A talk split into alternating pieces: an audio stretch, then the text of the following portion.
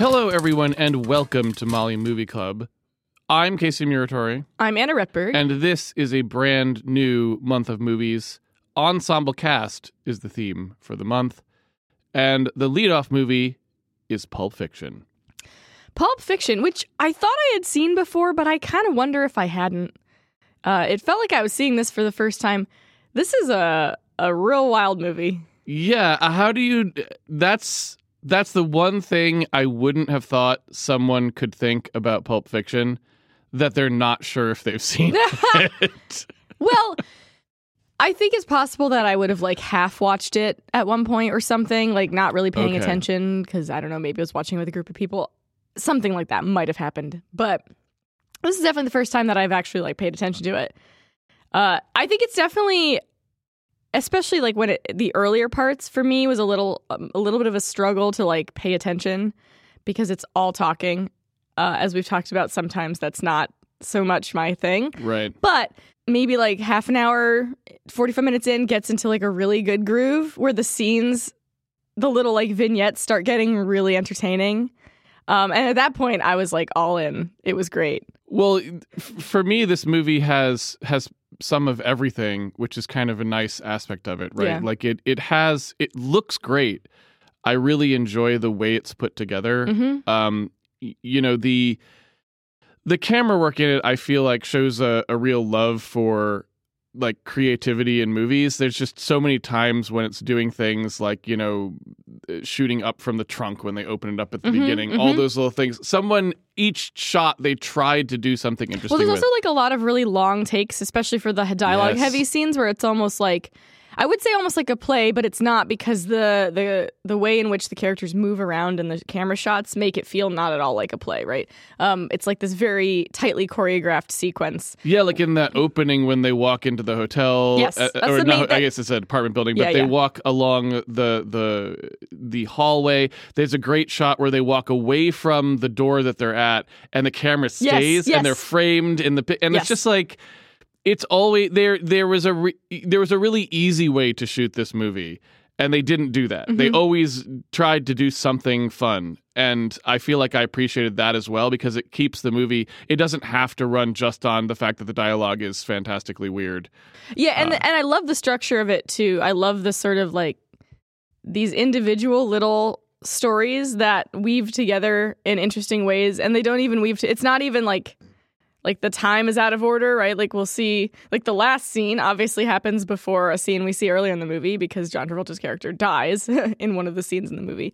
And it's just... It's really fun the way that they, they weave together, but they feel completely unrelated. Yeah, and that... The whole, like, environment that they create feels so tangibly real. This is one of the aspects of those interweaving stories that I think works really well. Like... Vincent Vega says hi to Mia Wallace when he goes into the room after the boxer's been killed, for example. Mm-hmm. Or uh, Butch is talking to Marcellus Wallace in the bar before in in before we've seen who Butch is or what he's doing, right? Right, right. And all these little, like, placement of the characters or aspects. Uh, another really subtle one, but I love, is Vincent Vega has a book he reads in the bathroom. Mm-hmm. And every time he goes to the bathroom, he has it. There's two separate times yep, we see yep. him with it in completely different stories, basically. Uh, and I feel like those sorts of things, I don't know if you had this experience as well, but when you watch the movie... It feels to me like really expansive. Like it feels like this big wor- world with all this stuff happening in it to me. And the credits, there's like, you know, twelve actors or something. It's actually pretty small. Yeah, it is. It's like, you know, normally movies have this huge list of actors who had very few. And uh, and I just think that that's that's in the writing of like just having these things all feel like they're taking place in a real world and tying them together, like the, the the guy who sells the drugs and, you know, coming back to him after and all that. All that stuff just makes it feel like this real place, even though there's there's hardly anyone in it, actually, surprisingly.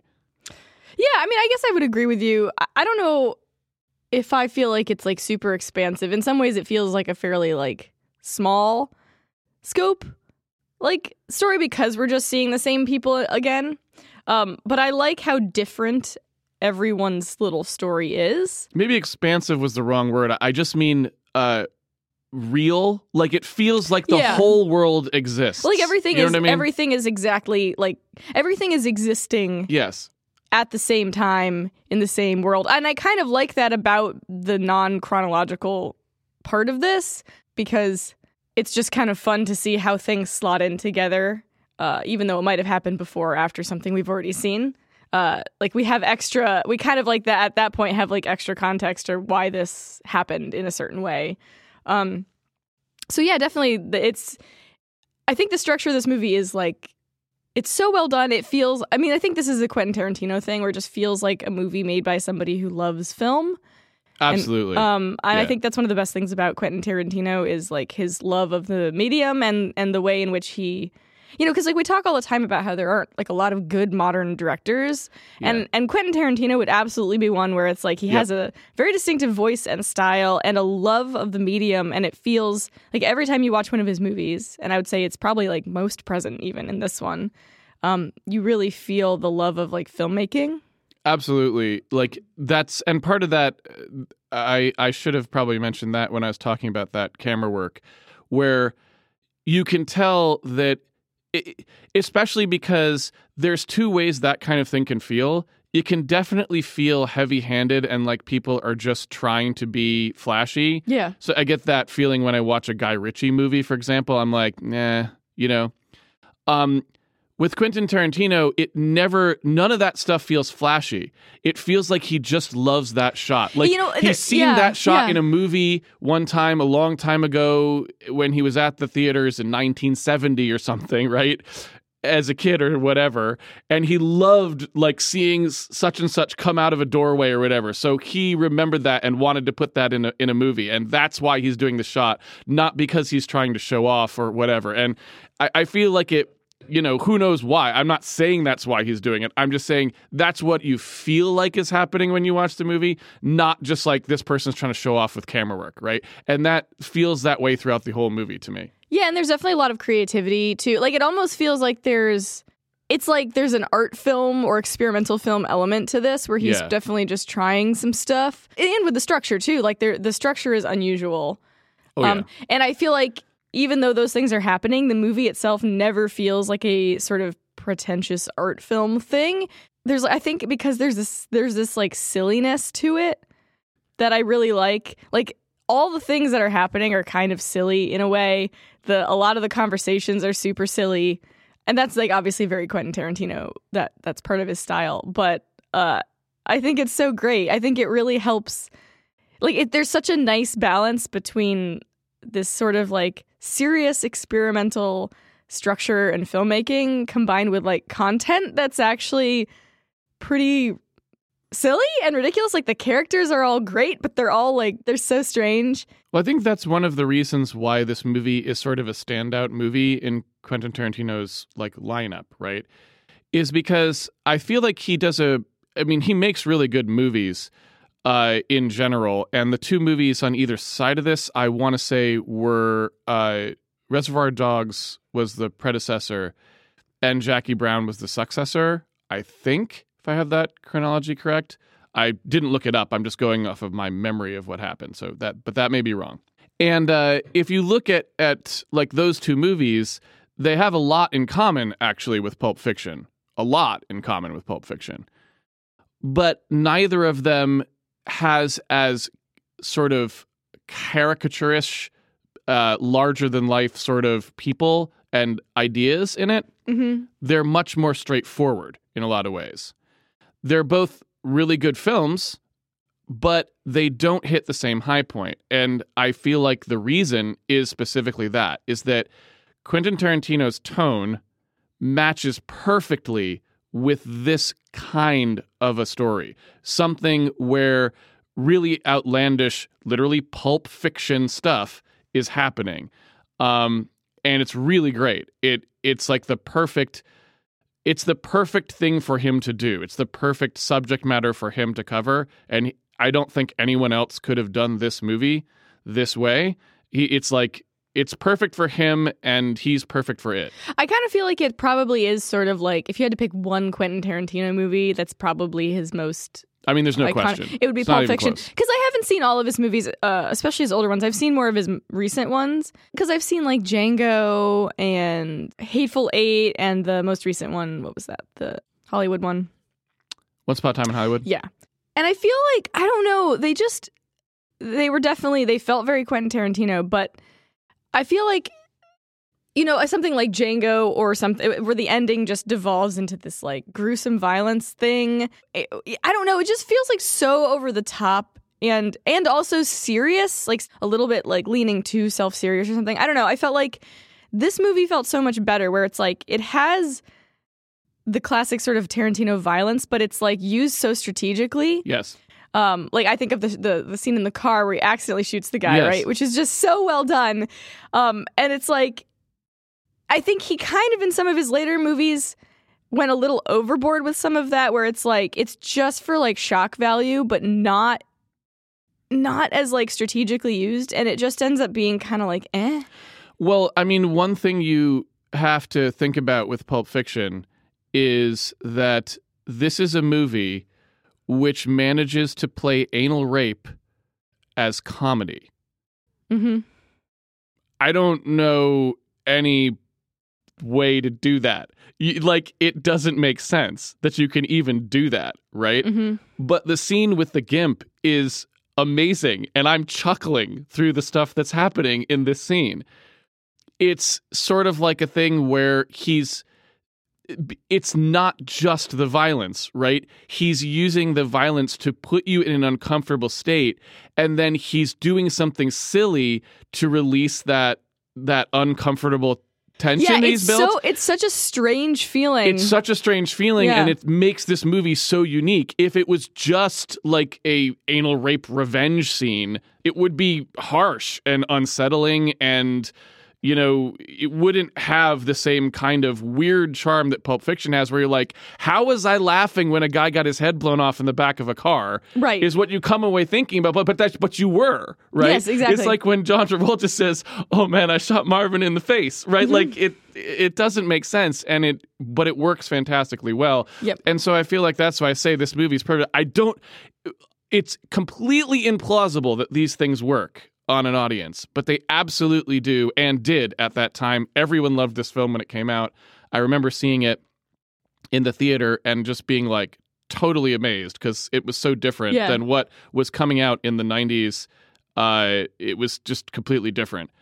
And so, yeah, I, I think it's, I think it's definitely a masterpiece of his, and I love this movie. I've seen it a dozen times, and every time I watch it, it's just delightful. It's almost like watching a, uh, you know, a symphony or something. You know yeah. all the pieces, but you just love to hear it. It's just, you know. Yeah, so. yeah, and I think he does, in this movie, he absolutely manages to capture that, that, like, weird tonal thing just right. Because I think in later movies, he has tried and not not really succeeded as well. I think that's a really tricky thing to do, depend, and it really, the type of story you're trying to tell matters a lot. Like, I think the reason, for example, for me, like, Django didn't really capture that is because I think it was too serious about the motivations of the character, like revenge and all these things where the, you know, it's like, it almost feels like it, it needs, for that tone to work, it has to skew more like comedy and um like like the fact that somebody, yeah, like you said, somebody gets shot in the face and you don't, you're not like horrified by it. Yeah. It's so strange. I don't quite understand actually how he manages to like capture that thing. I think it's pretty skillfully done. It's remarkable. And, you know, I have to believe that also part of that, besides just the writing, which is obviously, you know, just uh, off the charts amazing, because nobody, I mean, after Pulp Fiction, a bunch of people write movies like this. None of them are as good. But before Pulp Fiction, nobody wrote anything like this. I mean, you you know, in the in the eighties and early nineties, before this movie came out, you can go watch anything. There's nothing like this. I mean, there's nothing with this tone. There's nothing that's attempting anything like this. There were sort of comedy violent movies and stuff like that, but they did not have anything like what's going on in this movie. I feel like the only um, other director, well, like the, uh, the directors, I guess, that I can think of that can kind of do this would be the Coen brothers.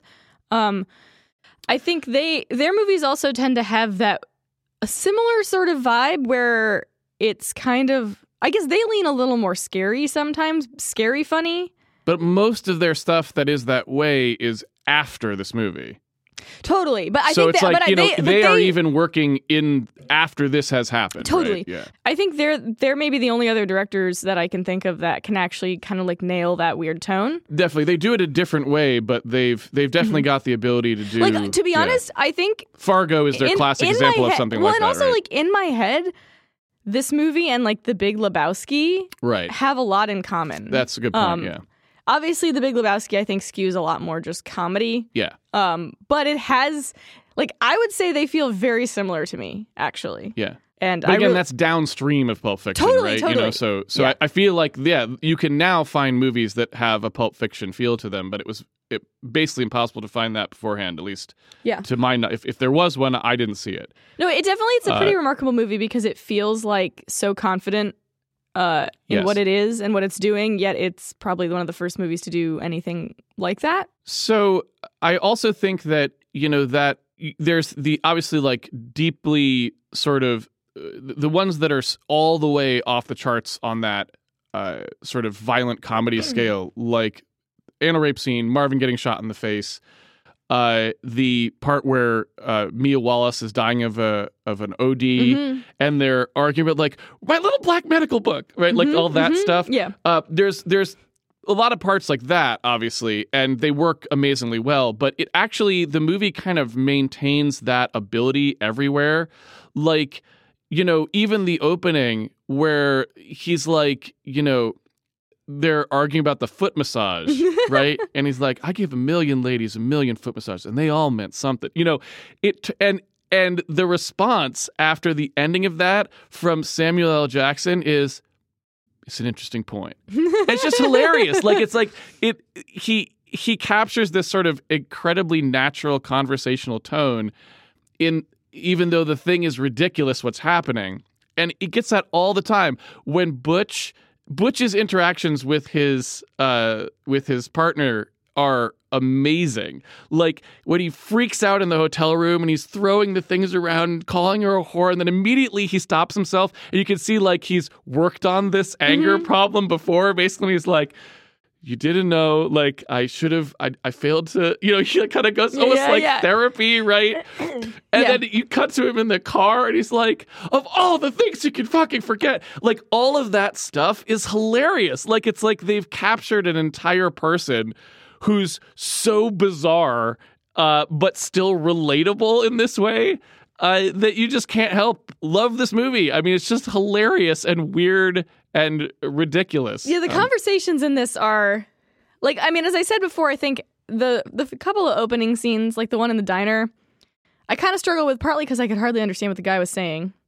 Um, yeah. So that's like, a, it was a little bit of a rough opening scene, I think, just for that reason. Tim Tim Roth? Is that I don't his name? know. I don't know. Tim Roth? I know the, the woman Tim is Roth? Amanda Plummer, I think. Yeah. I don't remember the guy's name. But anyway, I found that, I think that was a little bit of a, maybe not the best opening scene partly because of that. It was just hard to understand what he was saying. Um, just because his accent was like pretty thick. Uh, and then, and then you have that opening scene where it's like, I mean, I love the concept of this. The the two hitmen guys. Yeah. Like I love the idea of just seeing the things that happen between the the moments that in a normal quote unquote story the would be the story moments, right? Like the things the, what they the, the, what the hitmen are doing, who they're going to kill, that's like the plot stuff. But this movie's way more interested in what happens before that or after that than that moment, right? And that's pretty fun. Um, yeah, and their and their conversations do manage to capture this this like kind of magical thing that that can happen. I mean, we we were getting lunch one day and we heard like a Quentin yes. Tarantino conversation yes, happening. Yes, we did. And it was just so great. It was like these two guys talking about like one guy thought that the brown eggs were like artificially colored to be more expensive or it something. Was, it was the most Quentin Tarantino was, thing I've yeah. ever heard in yeah. real life. It was like two guys who worked for a delivery service, I think it was, mm-hmm. or something like that. They had a van mm-hmm. that, that was parked. And one guy, and, and they both looked kind of Quentin Tarantino. Well, there was Tarantino. like one black guy, one, one white guy. They were like, um, yeah. they. Were... uh, I, I think one guy was Hispanic, and he was wearing, they were both wearing like these sort of like outfits that were like appropriate for the the job. I can't remember exactly what it was, but they had on these, they looked like kind of like their characters. Yeah. And um, one of the guys was sitting down, and the other guy was kind of standing up, and they were, w- one guy had had, had chickens. And so he knew about the egg. This came out later in the conversation. Yeah, yeah. So he knew that all the eggs were the same. Like, the chickens just lay different He's colored like, eggs. It has yeah, to do with the breed of the chicken or yeah, whatever. Yeah, because he'd had, right? And so, and he, and so like, they're having, he's like, no, man, all the eggs are the same. Doesn't matter if they're brown or white, right? And the other guy was like, ah, oh, the brown eggs are, you know, ridiculous. Like, those are the organic those, eggs. Like Those they, are, yeah, you don't want those or something like that. Yeah. And then the guy was like, have you ever had chickens? And he's like, no. He's like, well, I have. And he's like, it sounded exactly it was, like Quentin Tarantino. It was amazing. It was, it was amazing. so amazing. And I was like, okay, that's perfect. Like, uh, if he was here right now, he would write this down. Yeah. Because he's you like, I'm putting that in this movie. You can see in moments like that where you're like, Quentin Tarantino is like probably saving up all these little things he's like watched or experienced. Yeah, yeah. Um, And then he's just he's just obviously very creative. Yeah. But it was it, you could have imagined Vincent Vega and Marcellus Wallace. It, it was like, like literally, literally I could have com- imagined yes. Samuel L. Jackson yes. and and uh, and uh, uh, John Travolta literally replacing these two guys and saying these lines. That's how it yes. was, you know. And they and like I said, they had like outfits that's just like in this movie. They've got sort of semi matching outfits, yep. like but not really. Yeah, the, the look is, of is all perfect. the look yeah. of all the characters as an illustrator, as a person who does characters. The character design in this movie is amazing. Like mm-hmm. you look at Vincent Vega, right? Like the the weird mullet and like the yep. everything about him. And and same with Samuel L. Jackson's character. Yep, yep. All the characters in this movie have that vibe to them. Or just like they look so distinctive and strange. Maybe not all of them. I mean, like Bruce Willis, he fits his character perfectly, but he's like he's Bruce Willis, right? Yeah. Um But like yeah, like or the like you said, like the gimp or something. Like oh, these, the gimp is like, amazing. Um, just just you never know what's gonna happen next in this movie at all, and it's always surprising. The gimp scene is probably the best example of that, where like you think what's happening is a fight between Marcellus and Butch, but then the weird like southern like guy, guy who runs the. Pawn shop, or I don't really know what that shop is, but I assume pawn shop. Yeah, because it's got random stuff in it. They turn out to be running this weird, like, rape ring in the basement with, like, a guy who's locked in a box. When they have that scene where he's like, bring out the gimp, and the guy's like, I think the gimp's sleeping. He's like, well, I guess you better go wake him up then. And you're like, w- the first time you see it, you're like, what? And then he goes back, and there's like a five minute, it's not five minutes, it's like a minute, but of him like unlocking things and opening things with all these like great Foley clangs and clanks. And this guy gets out completely in leather, and you're just like, what is happening in this film? It's amazing. Yeah, you never know what's going to happen. It's, Ever. I mean, that's the, I think the reason why I love it so much is because I'm so used to going to the movies and seeing what I expect. Yeah. I mean, I think the There's other... nothing, I didn't expect a single sentence of this film. It's completely unpredictable and yet feels completely natural. It's amazing. One of the other really good examples of that is when Vincent shoots, um, the guy in the face. I can't remember the character's name. Yeah, Marvin. Marvin. He shoots Marvin in the face, and it's like completely out of, like, it surprises everyone in the car, right? It was an accident, and it's just like all the se- the sequence of events that follows from there, right? Like, you were never expecting that to happen. You thought the scene was going one way, and then it turns out it's going a totally different direction. Yes. You thought they were just talking about the miracle, right? Mm-hmm, but but mm-hmm. actually, they're...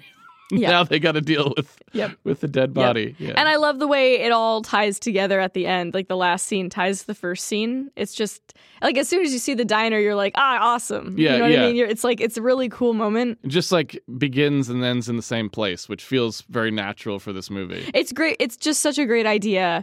Um, and especially you have these two characters at the very in the very first scene who... we've never seen since. Like, you just see them then, and then they come back at the end. It's It's just super clever. I also love um, this. Uh, I feel like this is in a uh, sort of a, a tie-in, a Mulholland Drive tie-in. Mm. For me, uh, we never find out what's in the briefcase. Yes. And there's all these people who have theories about what's in the briefcase and all that stuff. But just like Mulholland Drive, I don't want to know what's in the briefcase. To me, like, that is not the goal of watching this movie, is not to figure out what's in a briefcase. I love the fact that there is something magical in this briefcase that we don't know what it is. Is way better oh, than knowing absolutely. what's in the briefcase. Oh, there's right? nothing, there's no um, answer to what's in the briefcase that could be anywhere as satisfying as, as not, not knowing. Not knowing. Yeah. And so to me, I loved that element of this movie too. And I just, I thought that was fantastic. Oh, it's, and it's like the glow on yes. people's faces, like it's mystical and strange and like and height, so goes, heightened. Is that what I think it is? Right? It's so good. Because you don't know. Yeah, or like yeah. Vincent looks like, like, are we happy? Vincent, are we happy? We happy, right? It's so good. Yep. Yeah. Yep. Yeah, because you never really know, like, what this whole crime organization, like, you don't even know what they really do or what they're no, about. No, you don't, because you do, Marcellus Wallace, what does he do? There's not really ever a, a statement about what it is. Uh, you imagine it's organized crime of some kind, but who knows what kind? Mm-hmm. Don't know. Mm-hmm. I don't know what kind of organized crime. I mean, I guess drugs in L A it would be, or I don't know. Who knows? It's never it's, it's never, never mentioned. really mentioned. So um, the only thing we really ever see is this mysterious suitcase. Uh, so, yeah, I don't know. It's there's so many original creative things in this movie. I love how they accentuate things with the camera, too, in this film. The uh, they'll do things like hold on. Um, so there, there's two things I'll, I'll point out. One is where Jules is talking to Brett. And he goes like, mind if I have some of your tasty burger or whatever it is? Or so whatever. I don't remember what he says. But like they hold on his face while he's like chewing this burger. And they just like, the camera like frames his eyes almost just, and they're really creepy. Like he's like mm-hmm. staring at the mm-hmm. guy, super unsettling. And then he like drinks the soda and he's just like...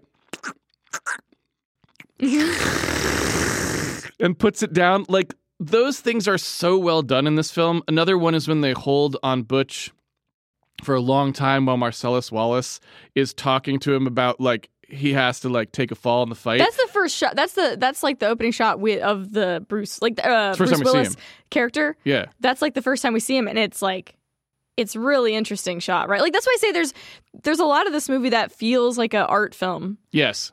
Uh Even though the film doesn't really feel like an art film, I think no. because of the tone. But like the, the the the movie really is quite experimental. The other thing is the monologue with uh, Christopher Walken. Oh my God! Is absolutely breathtaking. It's amazing. Best thing I've ever seen Christopher Walken do. And it's a highlight of this movie. And the, yeah, the the way it's shot, like the oh way he God. comes in and, and gets closer and closer. It's beautiful. It's yep. a gorgeous set. I mean, you could almost forget about it in this whole movie of these vignettes or whatever, yeah. but it's like the fact that, that, that they, they were like, we're going to put this scene in this movie. Yeah. It's so good. Like, it, it's just the... I love the the sort of creativity of like, we have all these ideas and, you know, Quentin Tarantino has these ideas and he's going to figure out a way to like slot them all in here. Um... And well, some don't forget of the story- Roger Avery. Uh, sure. And, like, some of the stories are longer and bigger, and some of them are really tiny. Like, I like that, that you never know, right? Like, sometimes it'll take just a couple of scenes or one scene yeah. to tell this little story, and sometimes it'll it'll take up a big chunk of the movie. Um, and it doesn't, it's just all over the place with that, and I love that. The thing about that speech with Christopher Walken is that I find so remarkable is... it manages to have this entire like narrative arc, both for like what's happening in the story and also for the person who's telling it. Cause like it captures the fact that like this person is trying to give a motivational, like meaningful speech to, to his, you know, his dead friend's son. Mm-hmm. And he sort of pulls it off sometimes. But then other times, like, he's super racist or, like, using all these swear words to describe how or, it was, or just, like, he kept it up his ass yeah, all the time. Yeah, what they're talking about is, like, super disturbing. Wa- yeah, it's like the watch yeah. has just up, been up their butts for, like, yeah. months at a time. And yeah. he's like, here, take this yeah. butt watch. It's like, yeah. what? And it's like the the way they weave that stuff together, where at times it feels super momentous, and then all of a sudden it degrades, and he's like, he died of dysentery, gave me the watch. Like they they even had the pacing, and yeah, Christopher yeah. Walken. I assume a lot of this is directing, and a lot of this is just Christopher Walken being hilarious. But it comes together to just this amazing dynamic scene that, again, just like the rest of the movie, is always keeping you on your toes. You think you're about to hear one thing, you hear something totally different, and it's just it's just so charming. I also I love that it sort of it ends up tying back to what happens with Butch at the end, right? Yes. Like the the like brotherhood of these prisoners of war. Yes. There's some bond there now, and yeah. so he lets him go. And it just ties into that that sort of origin story with the watch and the prisoners of war, and it's just like it's it's pretty great. Uh, that was another one of those things where you're just like, this person loves movies, mm-hmm. where uh, when Butch is escaping up the stairs and he has that, like, I can't leave him here moment. Mm-hmm. And he turns back around and goes to pick a weapon. Mm-hmm. And he holds, like, each weapon and, like, is like, what am I going to do with this yeah, one? Yep, yep. And then he sees the sword up in the thing and he, like, takes it out, right? It just, that whole That whole sequence of shots of him doing that just felt like there was such a tangible love of film, because he's not saying anything, mm-hmm. right? He's just, we're just seeing this character go through these motions, and the camera is emphasizing each one of them, uh, well, leading yeah. up to looking down from the sword yeah, yeah, to Butch. 'Cause you can't see what he's seeing. And you seeing. see him look, right? Yep. That's perfect filmmaking. Yeah. It's just it's it's like almost a textbook like perfect. Because yeah, you've scene. seen him grab a chainsaw and yeah. then he looks up at something like, "Ooh, this is better." And yeah. and as an audience, we're like, "Well, what did he find? What yes. did he find?" You know, it's like yeah. it's he's so good at building up the suspense and the tension. It's so expertly done.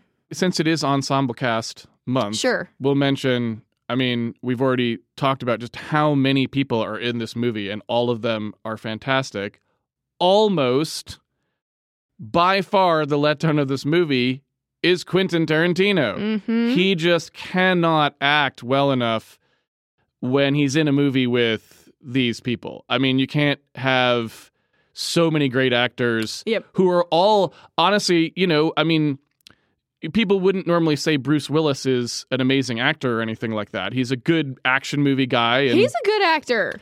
I think we've said this before on this podcast. He's actually an excellent actor. That's he what really I was going to say. Yeah. It's like in this movie, you can actually see he's like, no, he's doing a fantastic job. All of this pacing and different tones to who he's relating to. He's giving a tremendous performance, right? Obviously, I think he gets that. I think it's just because he tends his he's more. He's usually like, given one note stuff to do. Yeah, yeah. yeah his his his roles are normally like. Yeah. Kind of, yeah, you're just this action guy, but he's he's actually just an excellent actor. That's what I'm saying. Yeah. So you you know, in this movie, you can see it's amazing, right? And Christopher Walken, best thing he's ever done by far. I mean, I love Christopher Walken, but I, I don't know how you top this. Mm-hmm. It's it's pitch perfect, uh, and his face is perfect for it too. You know, mm-hmm. that kind of, like, he he emotes so much, like, confusion in parts of it and whatever. He he totally got everything, uh, the whole thing, and his trademark sort of stiffness of delivery sometimes yeah, yep. is not a hindrance. It's an asset to this performance. Absolutely. And so it, it all just works perfectly. Um, obviously, uh, Ving Rhames, this is his, like, I mean, his most iconic role for sure. Uh, you've got Samuel L. Jackson. This was the thing that really defined him, like the, the bad motherfucker wallet and all this stuff. I mean, everyone remembers this stuff. Uh, it's for John Travolta, there's a meme of him literally like yeah, looking oh around and thing, right? Yes. Um, there's so many people. Uh, I thought like, uh, so Uma Thurman, I thought she was good, not great. I don't know. Her performance is a little bit like, I feel like she kind of had more trouble with his style of dialogue than the other actors did for whatever reason. Um, still good though. Mm-hmm. And in, well, and the scene she was in was really good. Like the, the whole scene in that weird restaurant and all of that yes. was just, a, it was a really good scene.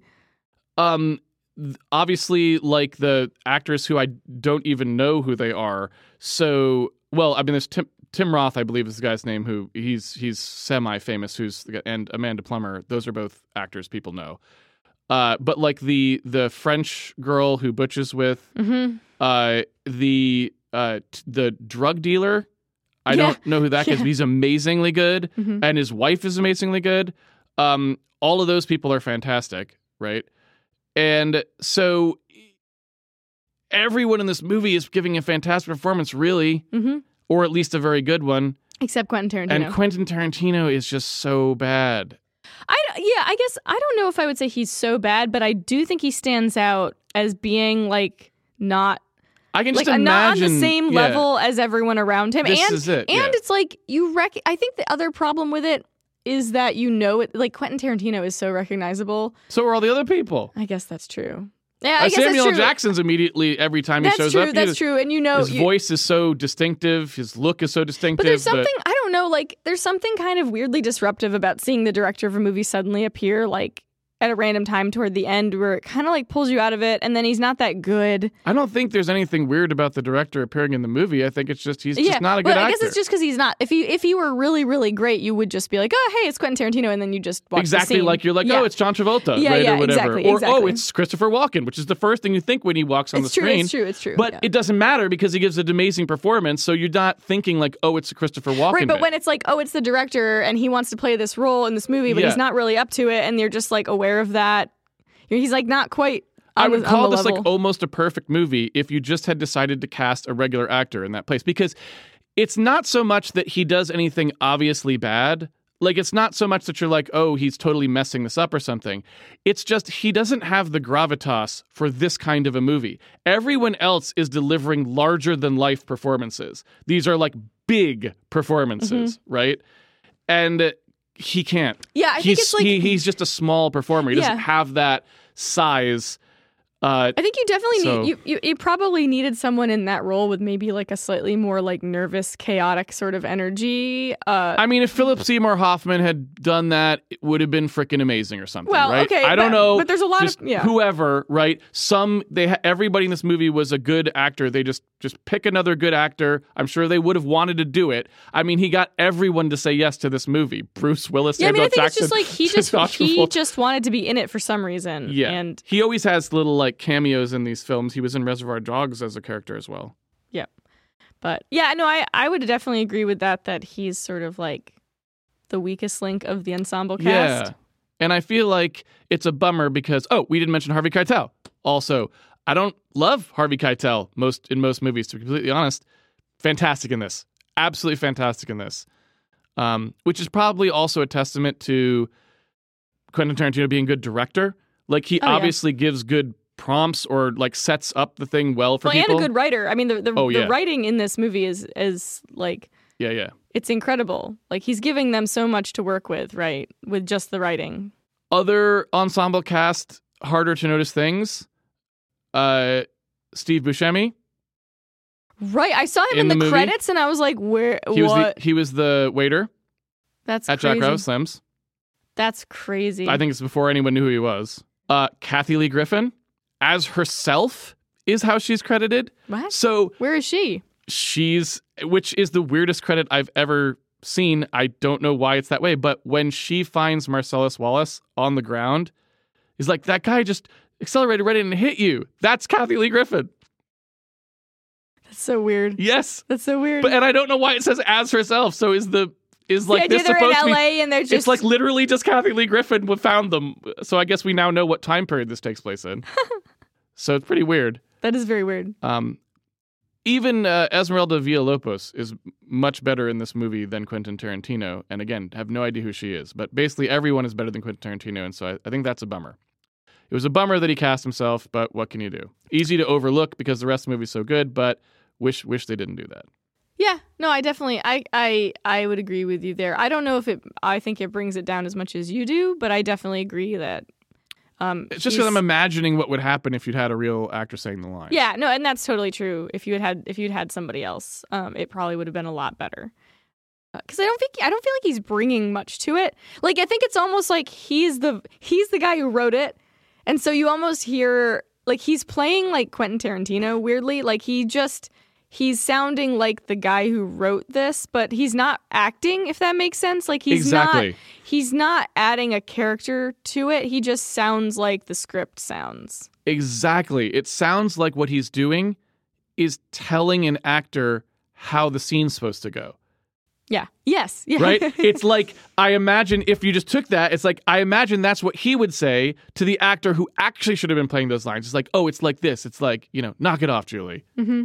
But he says it in a tone that's like telling someone else how to say knock it off, Julie. He's not really saying knock it off, Julie, like an actor, mm-hmm. right? Mm-hmm. No, uh, I, I agree. It's like, there's no... There's no character, it's just Quentin Tarantino. And and presence and like projection, mm-hmm. like that, you know, even movies are bigger than than real life, especially, well, especially this movie. Especially this kind of movie, yeah. Uh, and so, you know, it just doesn't, you know, I mean, anybody. You could literally, I think, put any actor in there who has a presence and it would have been, you know, William Shatner. I don't care. It would have been amazing, right? You know, anyone yeah. you put in there would have been great compared to Quentin Tarantino because they would have had some affectation that would then let it mesh with all the rest of the characters who are all very affected. They all have a lot of personality. And so the one thing I think you can't put in this movie is no personality. And that's what Quentin Tarantino kind of was, is a zero personality. Per- and it and just sticks out like a sore thumb. And you can sort of hear in the script the personality of this character. He's kind of yes. nervous. Yes. And, you know, these guys have just come into his house yeah. and he's like... He's terrified you know, his wife yeah, is going to come exactly. home. And it's like, I think he doesn't give off that sort of like anxious energy that I think he needs to be giving off. Yeah. I think that scene needed that too. That scene sort of needed that like... Yeah. Chaotic element, right? That guy who's just a little bit like, yeah. right? Yeah. Like, I think it, it needed that, and he was not giving that vibe off. He was like weirdly like snarky or like yeah. overly confident or something. Like, I don't think that it fit what was actually in the script, kind of. I don't know. Yep. So anyway, I I agree with you there. Yeah, and yeah. I mean, what else can you say? Anyway, well, yeah. So, but anyway, fantastic film, even with Quentin Tarantino bringing it down a notch. Still one of the best films. Definitely one of those top five for me. Oh, wow, top five. Oh, yeah. Oh, yeah. Amazing. Um, I mean, I just, I love new idea kinds of things. I love things that are fresh. Well, and it's also talky, he- it's talking heavy. I love things that have great dialogue. Yeah. I love creative screenplay work. And this movie has it all. And then on top of that, I I just thought it was a good-looking film. It looks good. The sets are great. The characters, like you said, excellent design. A lot of fun camera work. Um, even some of the cinematography, just straight-up stuff is very good. I, like the shot of uh, of Vincent Vega driving down the boulevard is a really nice shot. And mm-hmm. the shot of Butch in the... I think the only... The only time where I feel like the filmmaking is bad is the scene in the car, the cab. Yeah. That's like just crap. I don't know why. Um, and every, because like the rest of the movie looks pretty good. Like it maybe, it's not going to win some like best, most right. beautiful film award, but it's like yeah. really solid. And, and like yeah. we talked about, there's a lot of creative camera work and stuff. But that scene in the car looks like almost intentionally really shitty, and it's really weird. The backdrop is black and white, which I don't know why. And it's like moving all over the place in this really artificial way, and it's like at no other point in the movie does he do anything else like that, where it's like, oh, we're intentionally trying to like feel like this is yeah. some artificial, fake, old-timey thing. Like, it doesn't make a lot of sense because it feels intentional, doesn't it? I'm sure it was, and I would imagine that like... You know, there's a lot of interesting little sort of insert kind of weird things in this movie like that, like where she draws the, where she's like, don't be a square, or and then a draws a rectangle. yeah. Uh, so I don't actually know. I guess I would say most of the things that are like that in this movie all kind of work, and that one doesn't.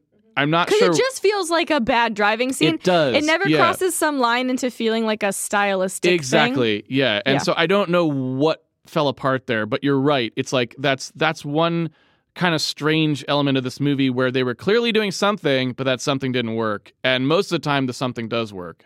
Yeah. So.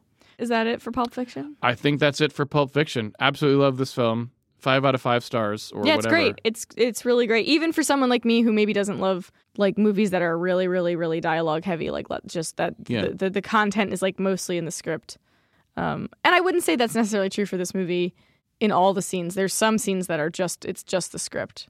But there's a, there's kind of a mix. Um, oh, you know what one thing we should mention? What? Uh, really good, it's ensemble cast. Yeah. Also ensemble music. Great music oh, selection. Yeah. The music really he, reinforces this movie. Quentin Tarantino always does this. Yeah. He's he, all of his movies have mu- music that he's like ch- chosen, like pre-existing like songs and stuff, and he always does a really good job. He's got great taste. So I would say that that's another thing to note about this movie is the the music contextualizes a lot of these things. There's selected songs throughout this film, and they do a great job of like pulling everything together and keeping this sort of tone throughout the movie. Uh, in terms of the sort of the audio backdrop of what's happening. And uh, and I thought that was great as well. Yeah, absolutely. So is that it? That's I it? That's it. We'll be back uh, next week with a totally different style movie, which is twelve Angry Men. Oh. We will do that next week. We will. And we'll see you there. All right. Take it easy, everybody. Bye.